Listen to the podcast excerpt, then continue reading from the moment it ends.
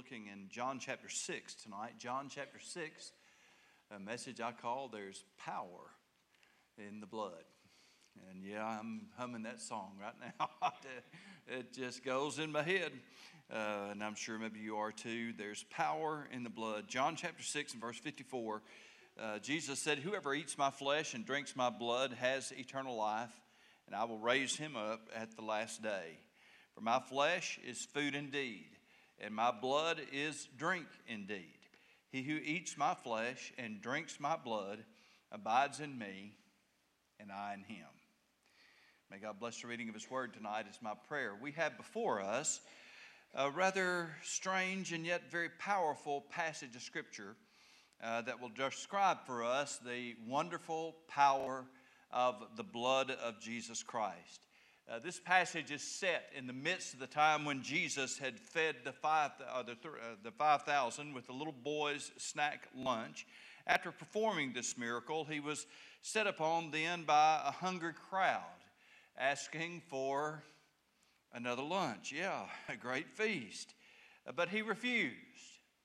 Uh, where he had fed them before, he refused to do it again. And when they asked him for a sign and pointed out that Moses had given them bread from heaven. The implication was that if he was greater than Moses and, and was to be perceived as being greater than Moses, then uh, he should feed them for a lifetime, like Moses had done.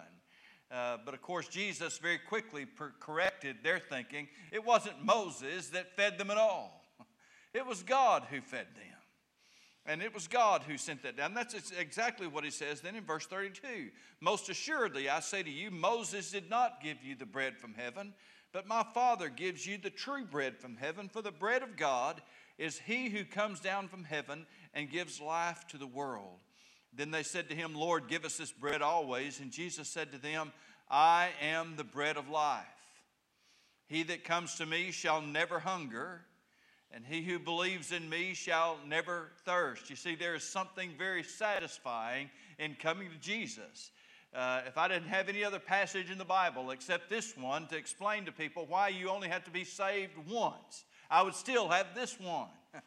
Once you have feasted on the bread of life, you don't need to feast again and again and again and again. Just like Jesus said to the woman at the well whoever drinks of this water will never, not never, thirst again. All of this building tonight, there are people, including me, who can give testimony to the fact that once you have drank deeply from the waters of life, once you have feasted on the bread of life, then you're not hungry for that anymore. That salvation is very, very satisfying uh, to all of us. We don't need that again and again and again.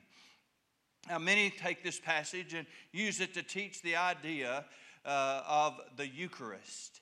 And for those of you who have never been around that background, uh, there are those who would refer to what we call the Lord's Supper as the Eucharist. It's called a sacrament then because it is viewed as the means by which grace is secured or obtained. By taking the Lord's Supper then, or the Eucharist as it's called, as a sacrament, it is said that, that that is how a person contracts the grace of God. And they turn to this passage uh, they combine that with the doctrine of transubstantiation. That's a fancy word.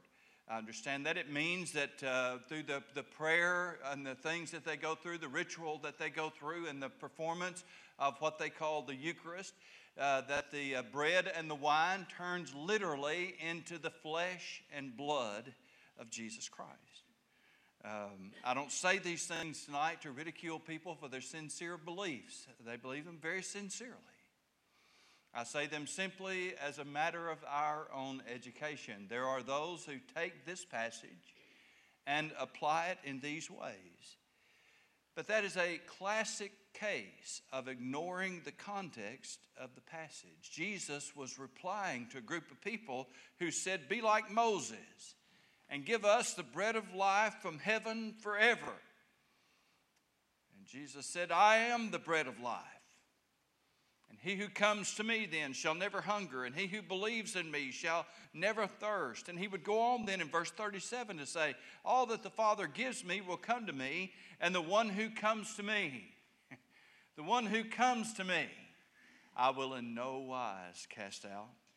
Verse 40 This is the will of him who sent me, that everyone who sees the Son and believes in him may have everlasting life, and I will raise him up at the last day. You see, Jesus makes it very plain that this whole passage is about coming to him, about believing on him, about seeing him, understanding who he is, and receiving him then as our personal Savior. Coming to Jesus and believing on him.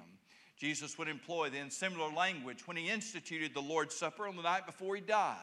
In Matthew 26 and verse 26, he says this As they were eating, Jesus took bread, blessed and broken, and gave it to the disciples and said, Take, eat, this is my body. Take, eat, this is my body. Then he took the cup and gave thanks and gave it to them, saying, Drink from it, all of you, for this is my blood of the new covenant, which is shed for many for the remission of sins. Remember that Jesus instituted this before, before he died. When he said, This is my body, that body had not yet been offered. When he said, This is my blood, that blood had not yet been shed. Therefore, there is no way that we could take that passage except symbolically. This represents my body. This represents or is a picture of my blood. That's exactly how Jesus intended for it to be. It was a symbol of what was about to happen when he died on the cross for the sins of the world. That's what it was on the night that he instituted. That's what it still is today. John chapter 6 and verse 60, after Jesus had said that, made this statement, um, the Bible says, therefore, many of his disciples, when they heard this, said, This is a hard saying. Who can understand it? Verse 66 From that time, many of his disciples went back and walked with him no more. Nicodemus, a master of Israel, was confused when Jesus took a simple physical principle, being born, and used it to teach a spiritual principle being born again. Uh, we should not be surprised then when so many people uh, did the same thing when he made this application. He took a physical principle and he makes a spiritual application of spiritual truth. Uh, multitudes have been confused by this, just like Nicodemus was confused about being born again. But Jesus gave them some clear information in verse 63. He said, It's the Spirit who gives life, the flesh profits nothing. The words that I speak to you are spirit and they're life. But there are some of you who do not believe, for Jesus knew from the beginning who they were who did not believe and who would betray him. And he said, Therefore, I have said to you that no one can come to me unless it has been granted to him by the Father.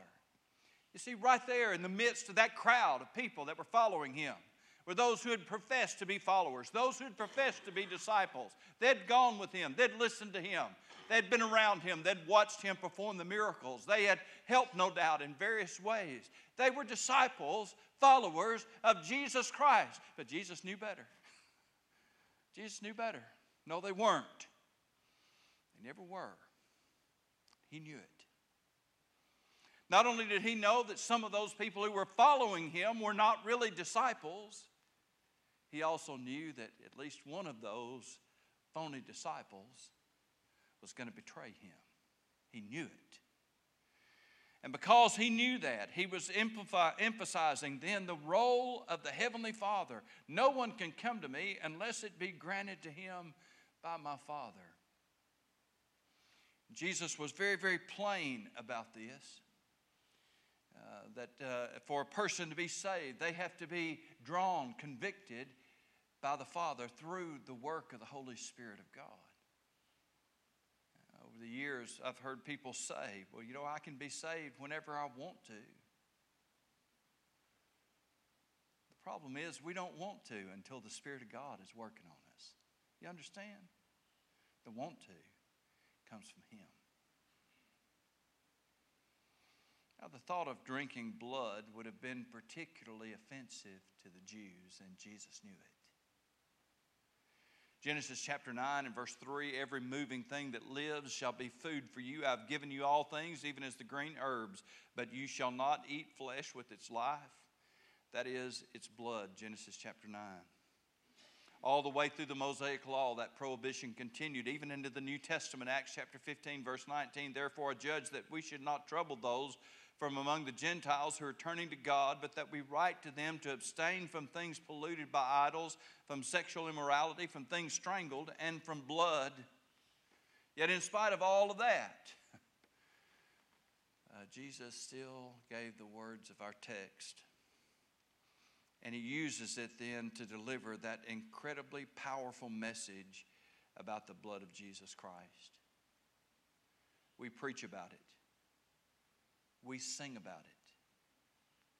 We extol the virtues of the blood of Jesus, and yet perhaps we never really give a lot of understanding to just how complicated this issue is, how complicated it was to those in the New Testament, and how much that we need, even tonight, to have a good understanding of everything the blood of Jesus Christ can do and is doing for us. You might remember some years ago when a major denomination in our country made headlines because they determined to take everything about the blood out of their faith.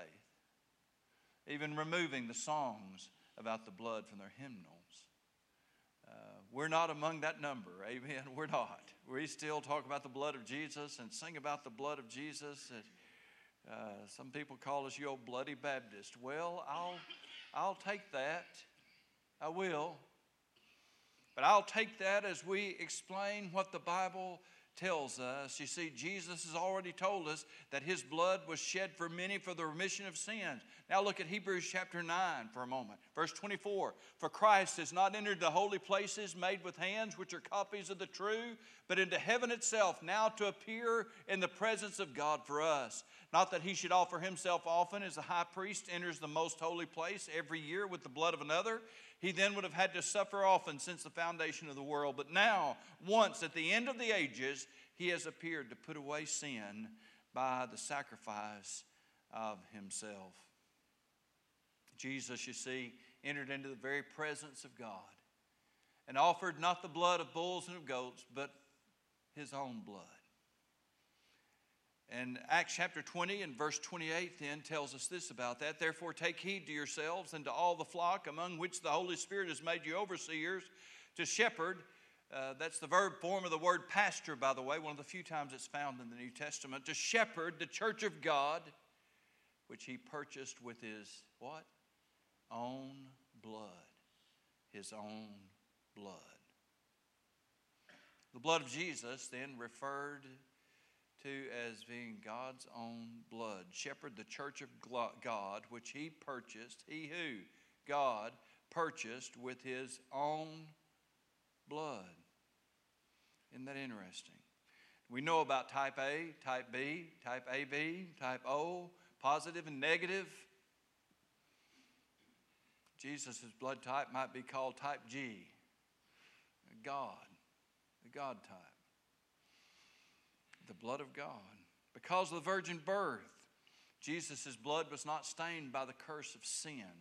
It rests upon all the rest of humanity. And this is related to our salvation because if it were not so, then the blood of Jesus Christ uh, uh, could not have paid for the price of our sins. He would have died like everyone else died. He would have been just as much under the curse as everyone else is under the curse. But since his blood is not only divine blood, but it is sacred blood and sinless blood, then he was not under the curse, and he could give then his blood as a sacrifice for the sins of the world. But our text, and I, I know I've thrown a lot at you tonight, and I, I did it deliberately, but our text calls on us to view the blood of Jesus in a very personal way our own personal interaction with his blood. There's a sense of sharing, partaking of Jesus' blood that is presented in our text. Now, we do not do this through communion or the Lord's Supper. Then, how exactly do we interact in this way with the blood of Jesus? Well, I think that we need to understand that Jesus is using something physical the blood to teach us a spiritual truth.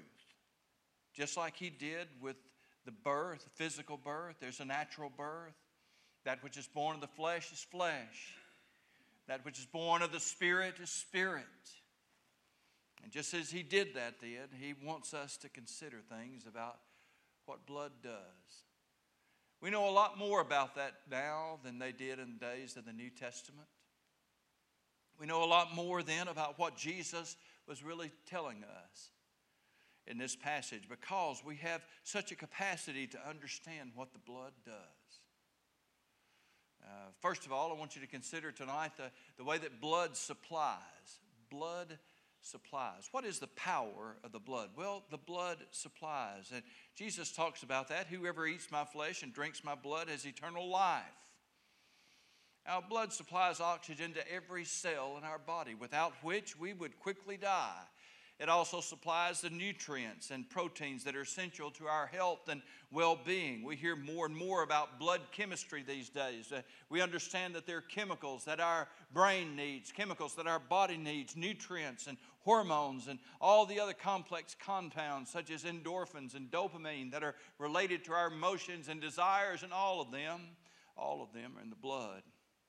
There's an incredible, incredible complexity in the human blood, so complex that even still today, it defies evolutionary theory. Because there is no explanation evolutionary in an evolutionary way as to why human blood is so much more complex than our nearest so-called evolutionary uh, uh, revel- uh, relative related species. Uh, god summed up all that complexity with a simple expression and that's been known all the way back to the Garden of Eden. The life is in the blood. Life is in the blood. If we're happy, sad, glad, bad, hungry, thirsty, tired, stressed, or sleepy, if we're feeling great or down in the dumps, let me tell you something, it's in the blood.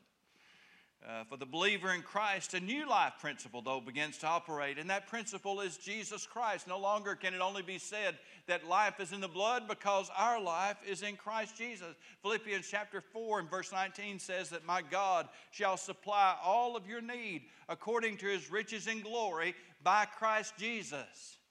So you see, just like the blood supplies all the needs of all the cells of our human bodies, so also Jesus Christ supplies us with everything that we need to be what He wants us to be. Yes, indeed, there is power, marvelous, wonder working power in the blood of Jesus Christ. It represents Him and what He does for us. Colossians chapter 3 and verse 2 Set your mind on things above, not on things on the earth, for you died, and your life is hidden with Christ in God. When Christ, who is our life, appears, then you also will appear with him in glory. There is incredible life giving power in the blood. Jesus Christ then gives us that life. We know that blood purifies.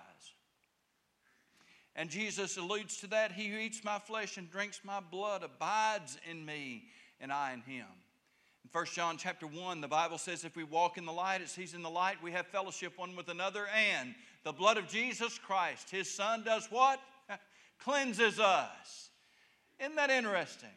Cleanses us from all our sin. You see, we not only have figured out that our blood carries oxygen and other vital nutrients to every single cell in our body. Quite frankly, I have to say tonight that it didn't work as well with the fat cells as what it does, but uh, it works really, really good with them too.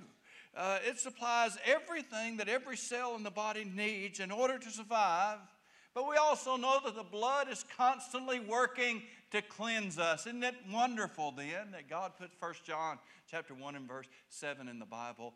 The blood of Jesus Christ, his son, cleanses us from all our sin. You see, while the blood is circulating through the body, it's delivering oxygen over here.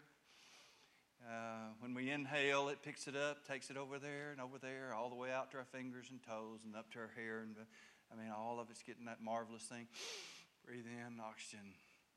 But then that's not all. Breathe out carbon dioxide. Breathe in oxygen.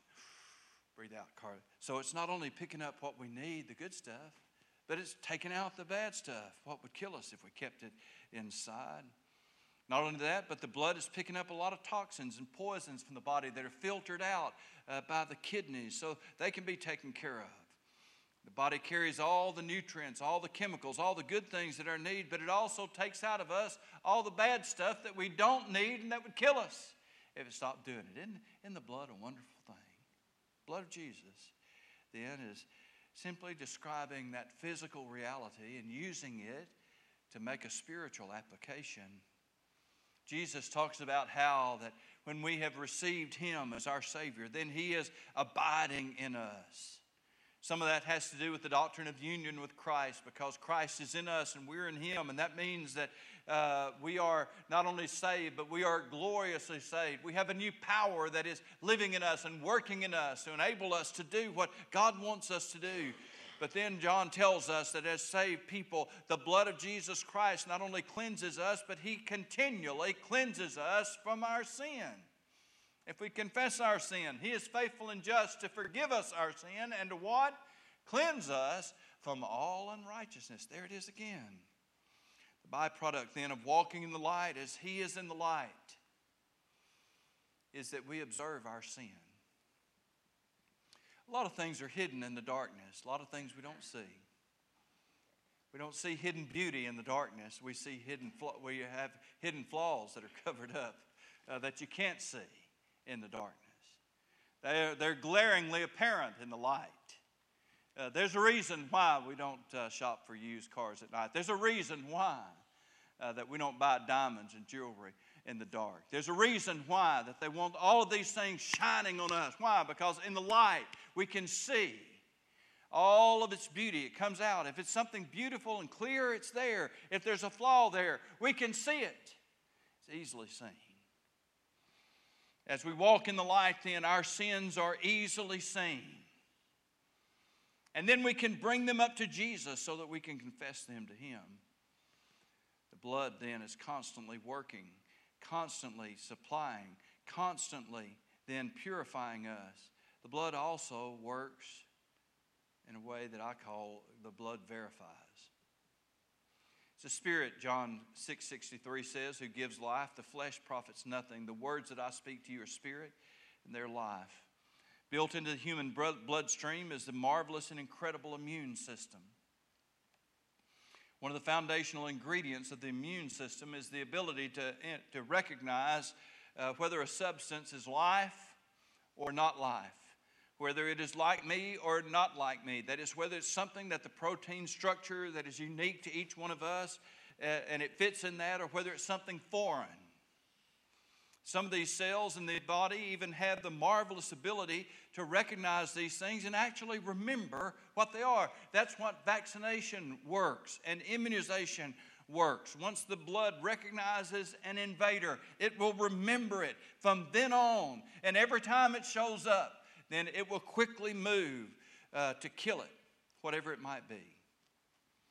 Jesus would speak these words in response to the reaction of the crowd when they spoke of eating his flesh and drinking his blood. And he's speaking, remember, of believing on him, of receiving him as their Savior. And the Word of God, then, that receiving of him, was going to point out to them whether they were a child of God or whether we are not. As we go further and deeper into the Word of God, as we study it and learn from it, God is constantly bringing to our mind and heart the things that are life and the things that are not life, the things that are good and the things that are bad, the things that we need and the things that we need to get rid of. And the Word of God is constantly working that way to show us what is life, what is right, what is not life, what is wrong. right here in our own church family, we see a a really powerful demonstration of that immunization system. Emily is having to fight for that right now because her body is trying has been trying to reject that new heart that she's got. And they'll have to suppress that part as best they can uh, to keep that from happening. And we need to pray constantly that they'll be able to do it. What a balancing act that is to keep the body from rejecting that thing that she needs to keep living but at the same time being able to fight off all the other things that come around. It's, it's such, a, such a delicate process that they have to put in place to make that work. But the Bible says we're fearfully and wonderfully made, and we're just now beginning to figure out just how wonderfully we are made. That is a wonderful power of the blood to recognize what is life and what is not life. I bring these things to you tonight so that we might understand a little bit better about the power of the blood of Jesus. We know that the blood of Jesus is effective for cleansing us from our sins. We know that because we hear that. We've been preached, had that preached to us. We know that the blood of Jesus purifies. We know that the blood of Jesus supplies all of our needs. I hope we can think a little bit more about how the blood is constantly working in us through the Word, through the Word of Jesus, through His life that lives in us. He's constantly working to show us what is life and what is not life. There's wonderful power in the blood. Tonight, I have then a simple question to ask you. Have you been to Jesus for the cleansing power? Are you washed in the blood of the Lamb? I want you to know tonight that there's a fountain flowing for the soul unclean. Are you washed in the blood of the Lamb? You see, when we sing those songs, when I preach this message, I'm reminding you, in spite of what our culture sometimes says, that when Jesus Christ hung on the cross and shed his blood for your sins and mine, that was God's plan. It was God who set it up long ago. Without the shedding of blood, there is no remission of sins. It was God who said that the blood of bulls and of goats could never take away sin. All they ever could do, all of the thousands, hundreds of thousands of bloody sacrifices that were committed there in Jerusalem all those years, they could never take away a single sin. All they could do is point by faith to what Jesus Christ would do when he died on the cross. It's so good to be able to live on this side of Calvary because we look back on his completed work and we know the incredible price that was paid for our remission, for our forgiveness, for our salvation, for our justification. The question is will you receive it? You say, How do you do that? Well, Jesus said, Whosoever believeth in me should not perish but have everlasting life. Paul the Apostle in Romans chapter 10 would tell us that whosoever shall call upon the name of the Lord shall be saved. And we bring those things to mind tonight because it tells us a, a, couple of essential things about how we receive that sacrifice for sins. Number one, we have to know what Jesus Christ did. We have to know that his death on the cross had my name on it, had your name on it. That when he died on the cross, he died for you, he died for me. I've watched the movie Saving Private Ryan many times. I wish they'd clean up the language in it. I, am ashamed of that, but uh, I'm not ashamed of what uh, they tried to depict of what our servicemen and women did so long ago uh, when on D-Day and, and what happened after. Watched a little bit of it this afternoon. And I was uh, just dumbfounded again, and I thought about our message tonight, and it just jumped out at me as I saw when they finally found Private Ryan, if you haven't watched the movie, and, and uh, they told him, you know, two of our guys have already died trying to find you. And he immediately stopped. You could tell it put him back. And he said, What was their names? And he wanted to know their names. Somebody died for me.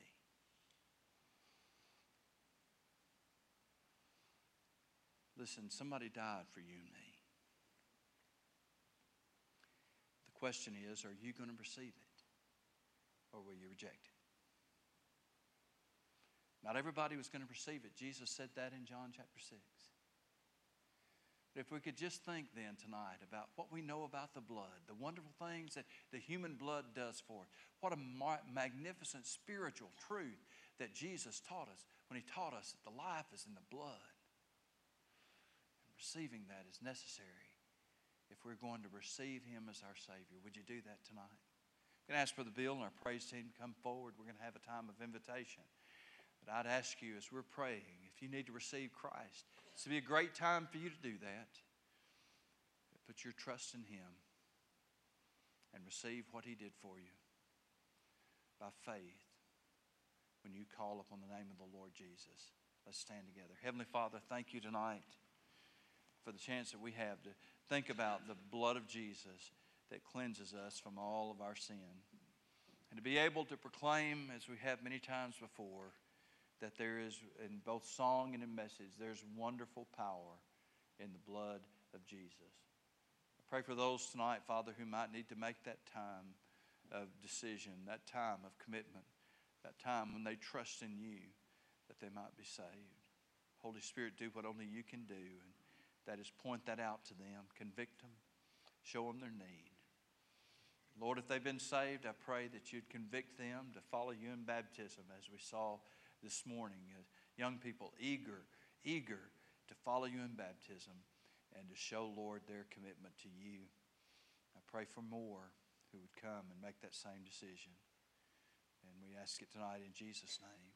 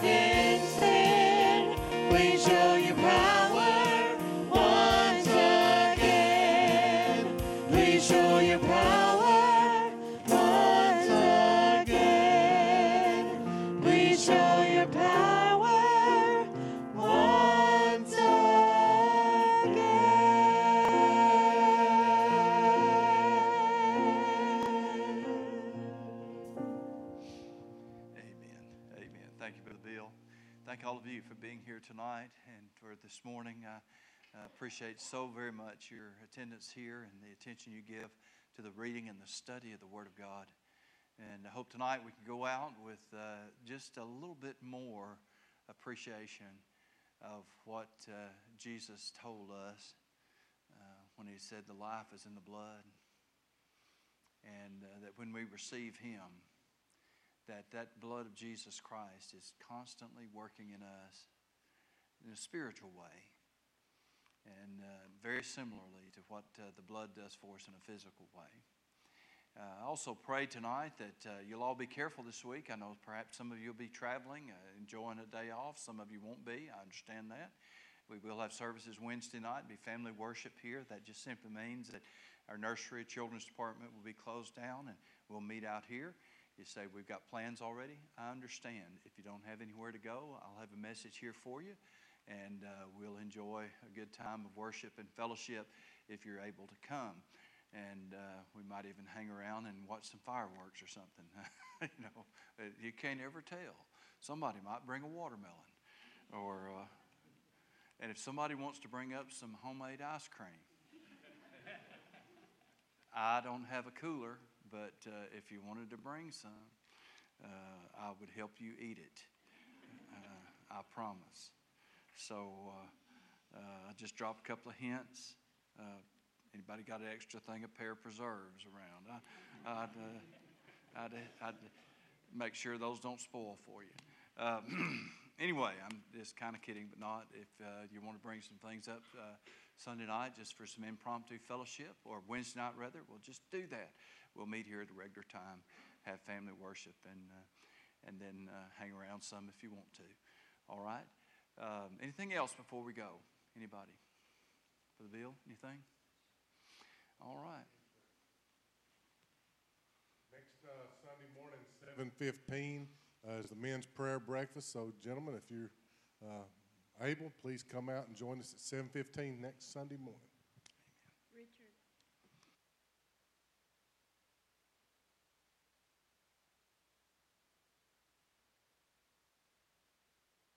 Future of Open Arm Shelter, so be in That's. Uh, July July 12th. the 12th, Nancy said, in case some of you weren't able to hear. Uh, they're having a meeting in Little Rock uh, to find out what the future of the shelter is and also all the other shelters in the state. But uh, uh, uh just be in prayer for this um, they're making decisions that will affect a lot of young people's lives. And uh, so pray for them, okay? July the 12th. All right, any others? Brother Mark Cooper, would you dismiss us, please?